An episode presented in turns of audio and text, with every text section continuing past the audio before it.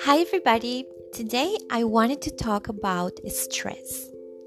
Have you ever been in situations where stress takes over and you lose control of your emotions? I think it happens to all of us in different situations of our daily activities.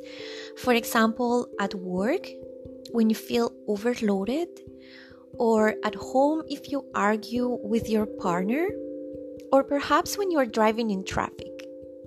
And nowadays, we are all living stressful situations with everything that's happening in the world with the pandemic.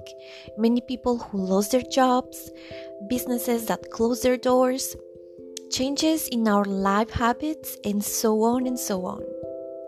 But what if I tell you that you're not in control of those situations? Basically, what makes a big difference is the way you choose to react to those situations. And it is what will make a change in how you feel and how you manage stress. So, yeah, it's possible to manage stress, and I know it is easy to say, but sometimes hard to do. But luckily, there are many little things you can do to lower your stress levels. For example, exercising 30 minutes every day, taking a walk, and meditating, and also staying on top of your priorities. So, you have to get in the habit of making a to do list and give yourself realistic deadlines and do what needs to get done and make time for it. So, when you are stressed, your body responds by releasing a bunch of stress hormones, and high stress levels will have an impact on your mental and physical health.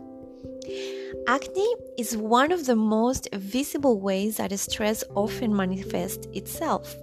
So, it definitely will affect your skin health too. So, even if you are using like amazing products to keep your skin and hair looking great, if you're constantly stressed, those products won't do much to help you. And actually, many skin and hair conditions are caused by stress, like acne, eczema, rosacea, psoriasis, and even alopecia. So, today I want to give you a mission. I want you to meditate for about three minutes every day. And if you're new to meditation, I recommend you use a meditation app.